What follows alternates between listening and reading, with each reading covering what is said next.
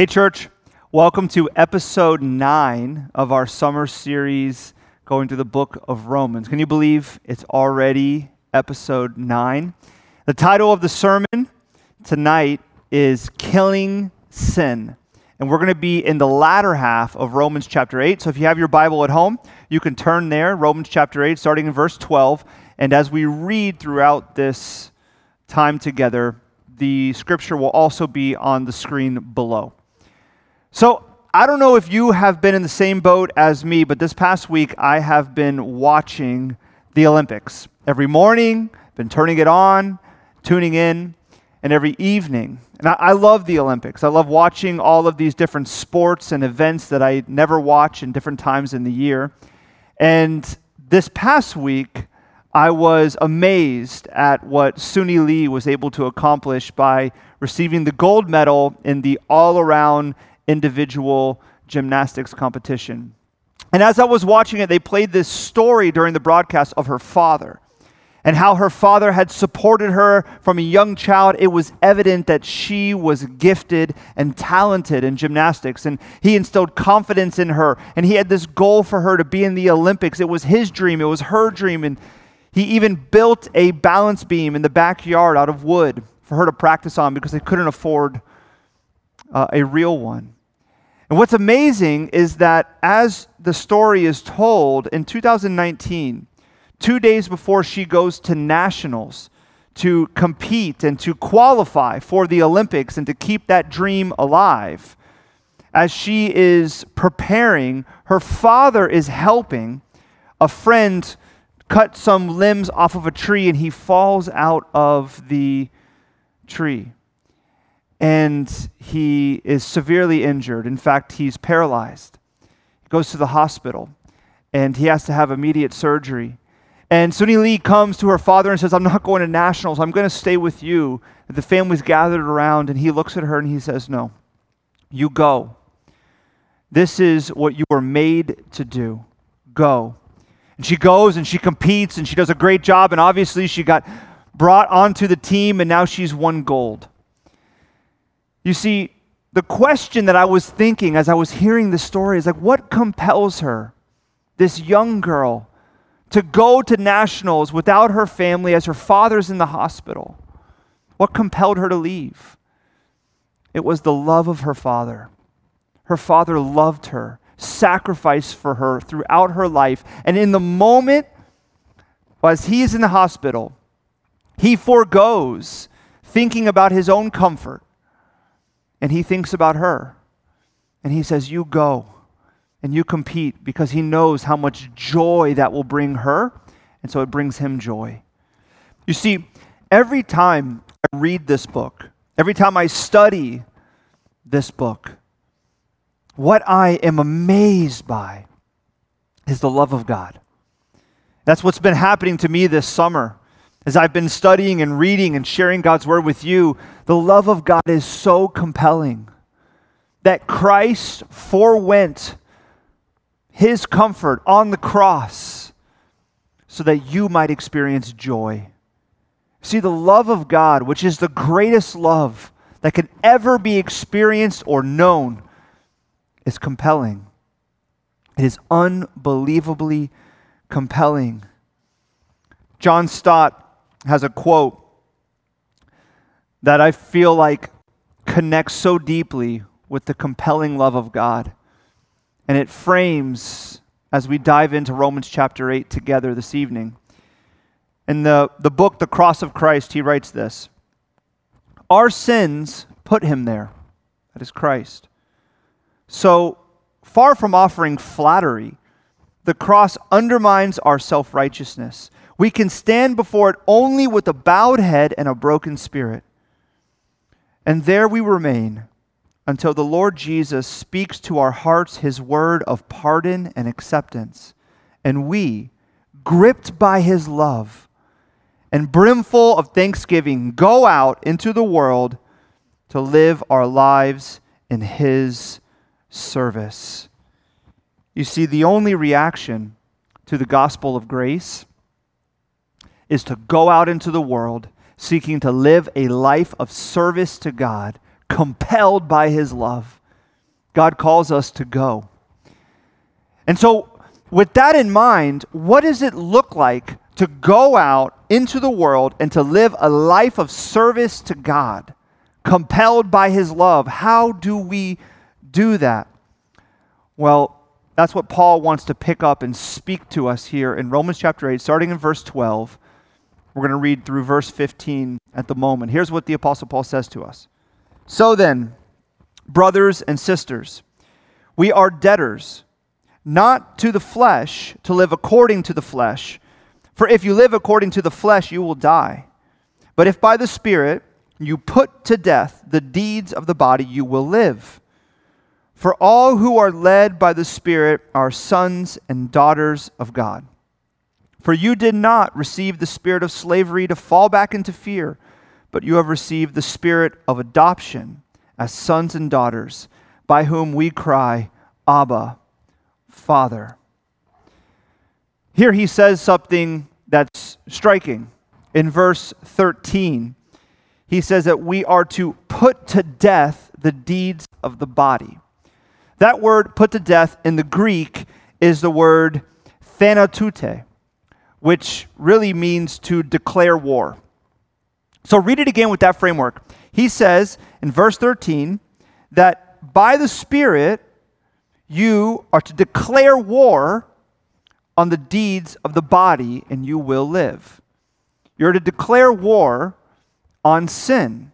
And that, that word declare war in the Greek, it actually refers to a violent war, a total destruction. You are to totally destroy sin in your life. You are to kill sin in your life. You're to take no prisoners, none at all. That means that no wrong action and no wrong attitude is to be tolerated. That means that no justification for your actions should be accepted. This idea of putting to death sin and declaring war on sin, in theological terms, is called the mortification of sin. The mortification of sin is a more formal way of saying you do not play games with sin. You don't play games with it. And that has some practical implications.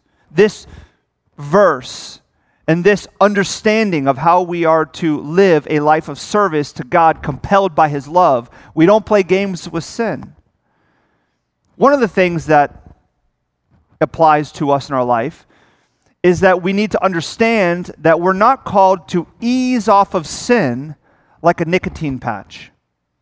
We're not called to just accept slowly moving off of something that we know is harmful. We're to seek to go cold turkey, to run away from it, to kill it, as he says here, put it to death, declare war on it, total destruction. Not ease off slowly. And secondly, it means that we are to be careful to not put ourselves in compromising situations.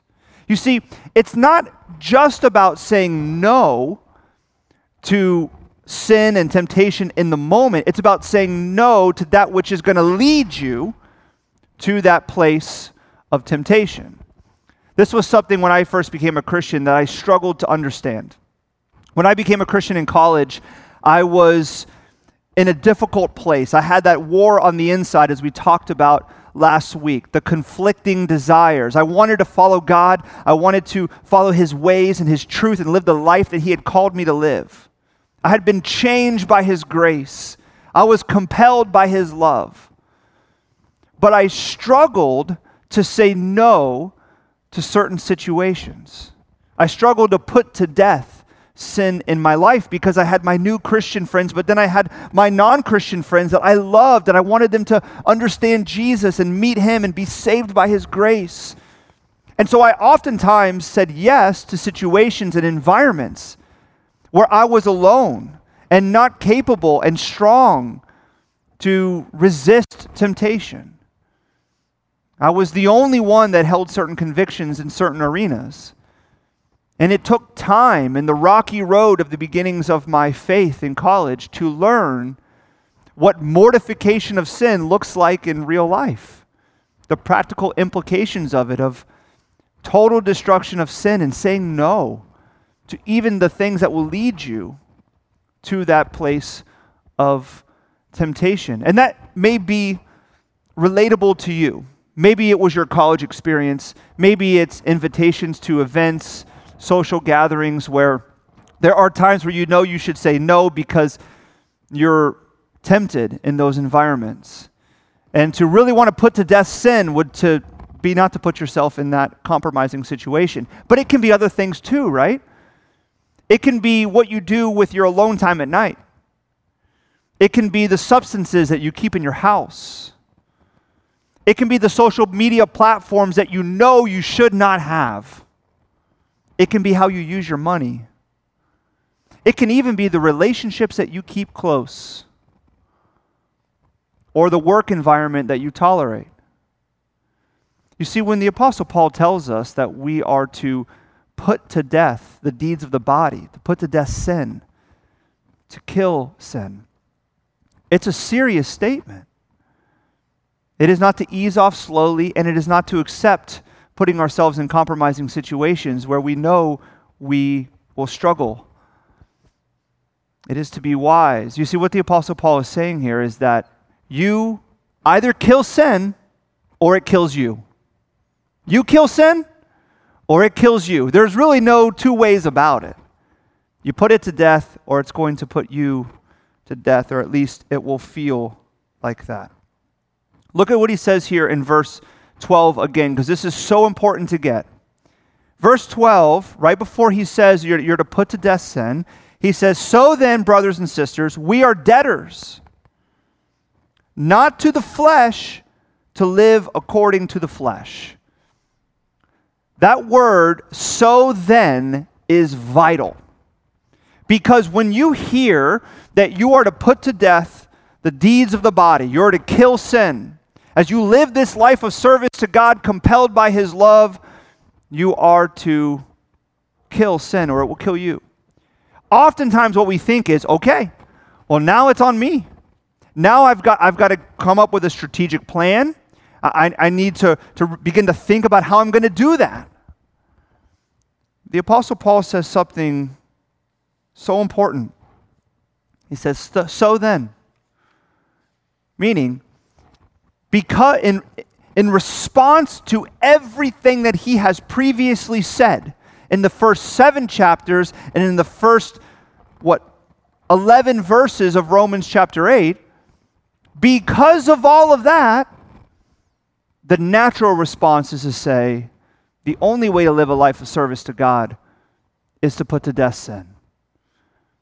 Because of everything that was said. You see, he, he pulls it out here too, and he says, We are debtors, not debtors to the flesh. We are no longer in debt to sin because we have died to sin. Uh, we are alive to God. What, who are we in debt to? God. But what is the debt that we owe to God? He has canceled all of our debts. He has given us freedom and forgiveness. The debt that we owe to God is the natural response of receiving God's grace, and that is to give God what is due to Him love and gratitude. Our debt to God is love and gratitude. You see, that love and gratitude is fueled by the confirmation of who we are of what we have learned about who God is and who we are in Christ in the first seven chapters of the book of Romans. And the Apostle Paul picks that up again because he does not want us to forget it. Look what he says in verse 16 through 17 here in Romans chapter 8. He says, The Spirit Himself bears witness with our spirit that we are children of God. If you have a Bible at home, underline that. We are children of God.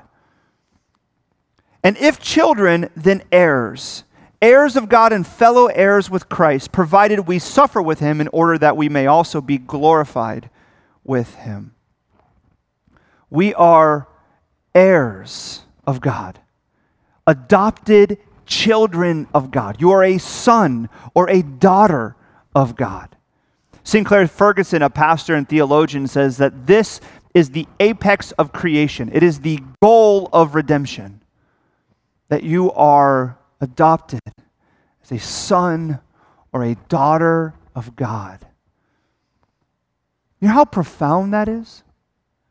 You see, the Apostle Paul, remember, is writing to the church in Rome. And there was a very clear and understood adoption process in the Roman world. Here's how it worked there would be an adult that was most of the times extremely wealthy, and they had no physical heir. So there was an adoption process that they could follow to have an heir that would receive everything that was that adults, that wealthy families. And you could adopt a child or a teenager or even another adult. Age didn't matter. Unfortunately, in that time, it was generally and 99% of the time given to male children, male teenage boys, or teenage boys, and male adults. The only thing that mattered was gender. And the way that the process worked was this the wealthy adult would choose an heir, and then all the debts that that boy or that man had previously were wiped away. Every debt that they had was paid for and done with. And then, secondly, they would receive a new name. They would now receive the name of the family, which would change their identity. Thirdly, this new father that is taking on this heir, this son, would then be liable for all of the future actions of that son, of that new heir, who's literally taking him on and everything that he was and he would become. And then, lastly, in the adoption process, what was expected of this new son, this new heir, is that he would have a new obligation. And that new obligation would be to honor and please his new father. This was the adoption process. It was very clear, it was very understood. And with that in mind, think about what the Apostle Paul is saying here.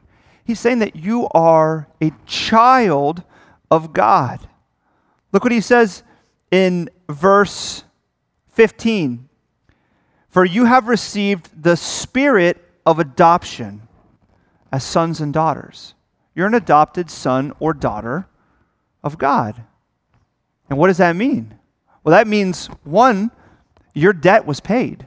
The debt of sin has been paid for through Christ and his death on the cross. You have died to sin. You are no longer under its reign and control. And secondly, you have received a new name, a new identity. You are now a son or daughter of the Creator God. That's who you are. A new name, a new identity, made righteous in Christ. And then, thirdly, God Himself is liable for you. He takes on your life. He is leading your life. He takes on all of you, good, bad, and ugly. The Apostle Paul picks that idea up here in verse 29 through 30. Look what he says For those whom he foreknew, he also predestined to be conformed to the image of his Son, in order that he might be the firstborn among many brothers. And though those whom he predestined, he also called, and those whom he called, he also justified, and those whom he, he justified, he also glorified. Notice I was emphasizing the word he. You're like, why is he reading like that?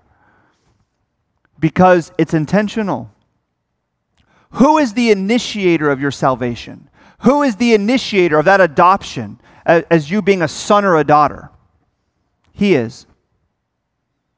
He foreknew, He predestined, He called, He justified, and He will glorify. All of the action is on God. He is liable for you, and it was His choice to be so. You see, what this shows you is something so important to understand, and that is this your life, contrary to the message of culture, is not an autobiography. It's not an autobiography. Your life is a biography, it is being written by another. And the one that's writing your story is God Himself. He is liable for you, He is leading your life. Every twist and turn in your life is purposeful. Every joy and every sorrow, He is there. Every aspect of your life, He is writing for what He has promised you, which is your glorification. Your story is a biography. And that's why the very next verse, the Apostle Paul says this. He says, What then shall we say to these things? If God is for us, who can be against us? He who did not spare his own son, but gave him up for us all, how will he not also graciously give us all things? Who shall bring any charge against his elect? Is it God who justifies? Who is to condemn? Christ is the one who died. More than that, who was raised, who is at the right hand of God, who indeed is interceding for us. Who shall separate us from the love of Christ? You see, the answer is nothing. He is for you. He has taken all of you on and your entire life, and He's writing your story, and nothing can separate you from the love of God. You may feel at times separated, but nothing has separated you from the love of God, and nothing can, and nothing will. You see, He chose you. He made you a son or a daughter. It was nothing that you did, but it was His choice because He loves you. And the price was not insignificant. The Apostle Paul says that it cost his son his life. It cost Jesus his life on the cross so that you are no longer condemned, but you are forgiven and you are free, and you can know that your debt was paid, you have a new name, and God is for you. You see, when you hear this, when you receive this, do you know what the natural response is? The natural and only appropriate response is that you have a new obligation to honor and to please God your Father. There's no other response. If your debt was paid, if you have a new name, if God is for you and nothing can separate you from the love of God, how could your new obligation in life not be to honor and to please God? And you see, sometimes we struggle. We really struggle to, to with words, share about how profound God's love is. It's hard to explain God's grace because it is unimaginable. But we can show we can show our desire to honor and please God. Not with words per se, because words fail, but with actions, with how we live.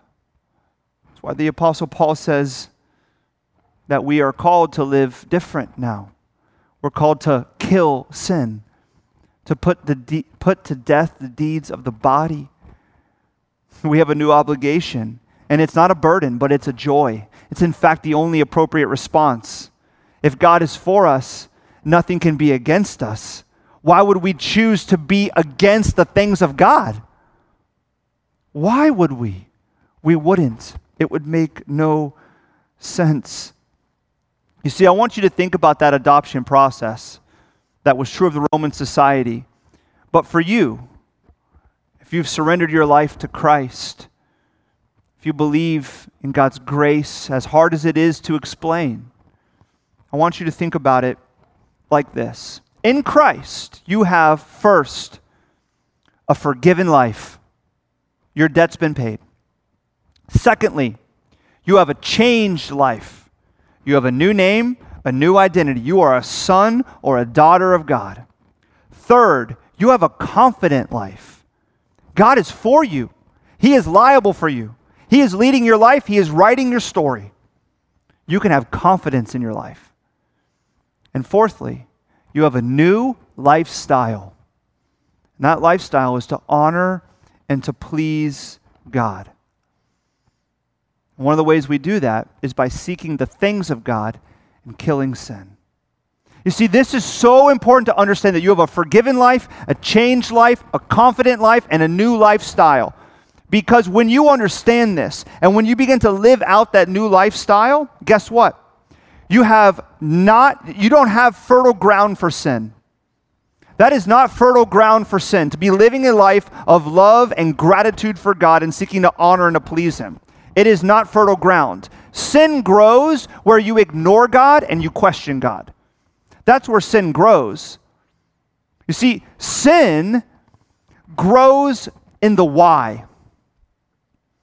You know, one of the things that is true of all children is that they ask the question why a lot. Why this? Why that? And a large part of it is curiosity, trying to figure out how the world works, learning. But also, if you're a parent, you know that the question why is also to push the boundaries and question your authority. Sin grows in the why. It grows when we think things like this Why, God? Why do I have to do that? Why do you want me to live like that? Why do you want me to say no to that? We're pushing the boundaries constantly rejecting and questioning God's authority, and this is where sin grows. And the why, and the doubt, and the ignoring. And it's so important to understand that adoption process because what it begins to do is to change how our heart, in its flesh, in our sin, wants to question God and push the boundaries and ask why. We begin to say, How, God? How do I live like this? How do I please you? How do I honor you? It's the only natural response when I know who you are and what you've done. How do I do that? And the answer is you follow the Spirit. That's how you honor and please God. You follow the Spirit. See, we in church a, a lot of times we use expressions like uh, I want to I'm going to follow the Spirit. I want to be led by the Spirit. Or sometimes we say, I, I want to seek God's will, which is really through the Spirit. We use words like this all the time, typically around things like, I want to follow the Spirit, I want to be led by the Spirit, I want to determine God's will for a spouse, or because I'm considering a job change, or maybe I want thinking about moving to a new city. Oftentimes, when we say things like that, it has to do with decisions we've already made or we're thinking about making, and we're just wanting confirmation from God. And that's okay. That's good. We should be seeking those things out and seeking to see if God opens doors or He closes doors, He gives confirmation, He instills peace in the decisions we're making in life. Certainly. But look at verse 13 through 14 again. It's what the Apostle Paul says as we read earlier. For if you live according to the flesh, you will die. But if by the Spirit, so if you live by the Spirit, you put to death the deeds of the body, you will live. For all who are led by the Spirit of God are sons and daughters of God. So he says here something so important. You kill sin, not in your own strength, but by the Spirit. And then he says that you are led by the Spirit. Those that are led by the Spirit are sons and daughters of God. What does that mean? That means that being led by the Spirit is connected to the truth that you are an heir of God. It is connected to this adoption process we've talked about. That your debt is paid and you have a new name, a new identity, you're a son and daughter of God. And that God is for you, and so you live a confident life. Being led by the Spirit is connected to that, which means that when you're following the Spirit, what you're following is that new obligation to honor and to please God. That's what it means to be led by the Spirit. It's knowing I'm a son and a daughter of, of God. I am to live a confident life, and I have a new obligation to honor and to please God. So, Spirit, I want to follow you because I want to love the things that you love, and I want to hate the things that you hate. See, being led by the Spirit isn't about God confirming your desires, it's about God giving you His desires for you. It's what it means to be led by the Spirit. And so, what that means at times, and that's why the Apostle Paul, I believe, is connecting these things in verse 13 and 14. If being led by the Spirit is not about God confirming your desires, but about giving you His desires for you, then that requires at times, by the Spirit, killing sin. Oftentimes, killing our own ego, our own plans, killing those very things. And so, the Apostle Paul doesn't want to leave us hanging. And I'm grateful for this because when I say that you're to follow the Spirit, and that's the way that you live out this new obligation to honor and to please God. You may be thinking, I, I still don't know how. Like, can you give me something practical? How do I do that? Well, the Apostle Paul tells us in verse 26. He says this Likewise, the Spirit helps us in our weakness. For we do not know what to pray for as we ought but the Spirit Himself intercedes for us with groanings too deep for words. How do you follow the Spirit? Prayer. Prayer matters. Prayer really matters. It's not overcomplicated, but it's underappreciated. Prayer matters. And I want to say something about prayer. Sometimes when we pray, and maybe you resonate with this. Sometimes when we pray, or sometimes when you pray, it's what I call passing prayers. It's prayers from one place to another. Maybe it's from your office to your home, from your, on a car ride while you're in line for the bank. It's these passing prayers in different moments, and those are good. God wants us to pray to Him at all times, at any moment, whenever we, whenever we desire. It's, but sometimes our prayers are kind of like the way we use our iPhone to distract us in between one thing or another. They're like kind of fillers. And those prayers can be prayed and they should be prayed, but they should not only be prayed. You cannot only pray passing prayers. See, what the Apostle Paul is speaking about here and what we need to understand is that when you're going to follow the Spirit, you need to pray what I want to call present prayers. Prayers that are daily, prayers that are intentional, prayers that take time, prayers that are messy because you're being honest and real and vulnerable before God. These are harder prayers to pray. These are prayers you may feel like I'm intimidated to pray a prayer like that. But look what the Apostle Paul says. He says, You pray, the Spirit helps. The Spirit helps you in your weakness, even when you don't know what to pray, he says. The Spirit's interceding for you. You pray, the Spirit helps. Even if you feel like you don't know what to say or how. And in light of that, I want to give a challenge this week. I want to give a challenge to everybody, including to myself. And that is this to pray what I want to call expressive prayers. You see, I was reading this week about something called expressive writing, that is a study uh, around the effect of writing or journaling for 20 minutes a day for four days in a row. And what they found when someone does expressive writing, they write out their deepest thoughts and feelings for 20 minutes a day for four days a week, that it all it improves someone's mood, it helps with anxiety, it gives somebody greater empathy for others, and it in fact even improves your immune system. Unbelievable. Isn't it amazing that we're wired that way? And that's not on accident. You see, expressive writing, I think, has its place and is important. But we are made to have these present prayers, these expressive prayers. So I want to challenge you this week to take 20 minutes for four days in a row and write out your prayers to God. It doesn't matter how you do it. You could bullet point, it doesn't have to have, be grammatically correct. And listen, for you may think 20 minutes. What am I going to write? What am I going to say? You don't have to say something the whole time. See, one of the beautiful things about prayer, intimate, present prayer, this expressive prayer, is that you can just be quiet. You can be silent. It says that the Spirit, when we don't know what to pray, He intercedes for us with groanings too deep for words.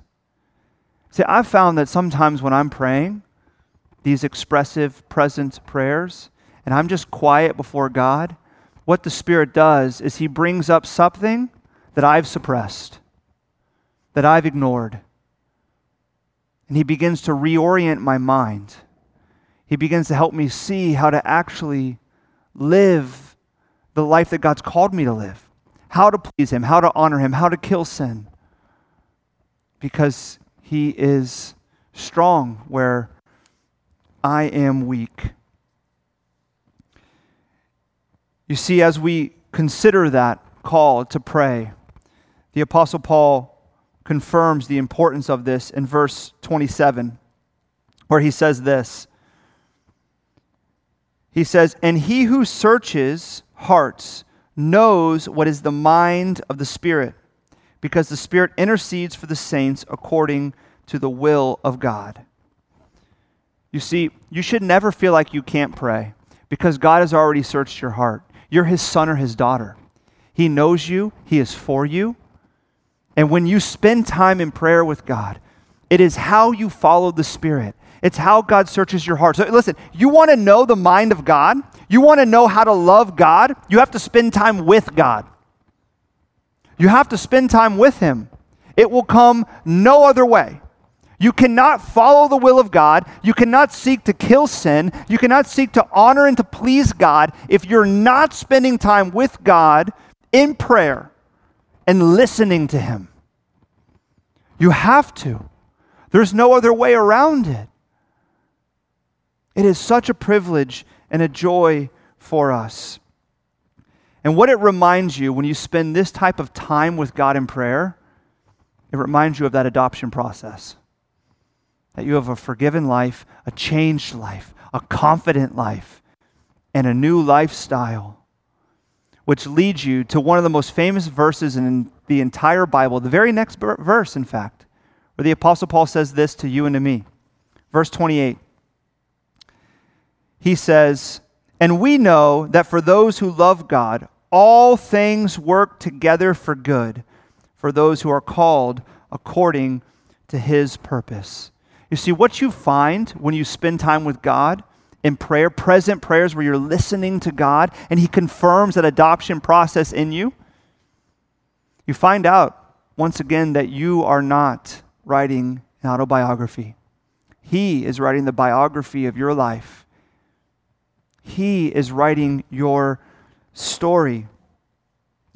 That because you have a forgiven life and a changed life, now you can live a confident life and a new lifestyle. And when you struggle to believe verse 28, because we do, right? When you struggle to believe verse 28 because of personal struggle and temptations that you keep falling into that are bringing despair, or because when the weight of the world and the brokenness of the world is on your shoulders weighing you down, or because you're so full of worry and fear and anxiety that you, you can't imagine how to live this confidence in your life, what do you do? You go. You go to God in prayer because it's what you were made for to be connected to your Heavenly Father. It's why He chose you, it's why He made you a son or a daughter that you could go to Him. Don't forsake that. Christ forewent comfort on the cross so that you might experience the joy of being connected to your Heavenly Father. And the most profound way that we can experience that as we're seeking to live this life in honor and service to Him, believing His word that He's working everything for good, is that we go to Him in prayer. Go to Him in prayer. That's how you kill sin. That's how you live a confident life in this new lifestyle. I want to close with a quote by John Owen from his book, The Mortification of Sin. This just pierced my heart this week. He says this He can make the dry, parched ground of my soul to become a pool, and my thirsty, barren heart as springs of water. Yes, he can make this habitation of dragons, this heart which is so full of abominable lusts and fiery temptations, to be a place of bounty and fruitfulness unto himself. See, when you go to God in prayer, you see that God can take anything any sin, any worry, any fear, any weight that is holding you down. And He can make it, as He says, bountiful life unto himself. Free you because God's love compels us. It really does. I pray you'll go to him in prayer this week and find that to be true. Will you pray with me? God, you are so good to us. We don't deserve your love, and yet you love us. Thank you that you chose us, God that you have given us a forgiven life, a changed life, so that now we can live a confident life and a new lifestyle. Would we not forsake the way that we follow you, God? Holy Spirit, would we connect with you deeply in prayer? Help us in our weakness when we don't know what to say. We know that we can listen, and you will speak loudly into our hearts. I pray for myself and for everyone else that this week we would spend time with you in deep, intentional, even messy prayer because it is the goal of redemption for us to be perfectly connected to you. It's why you chose us and made us sons and daughters. Thank you, God. May we rest in that. May your love compel. It's in Jesus' name we pray. Amen.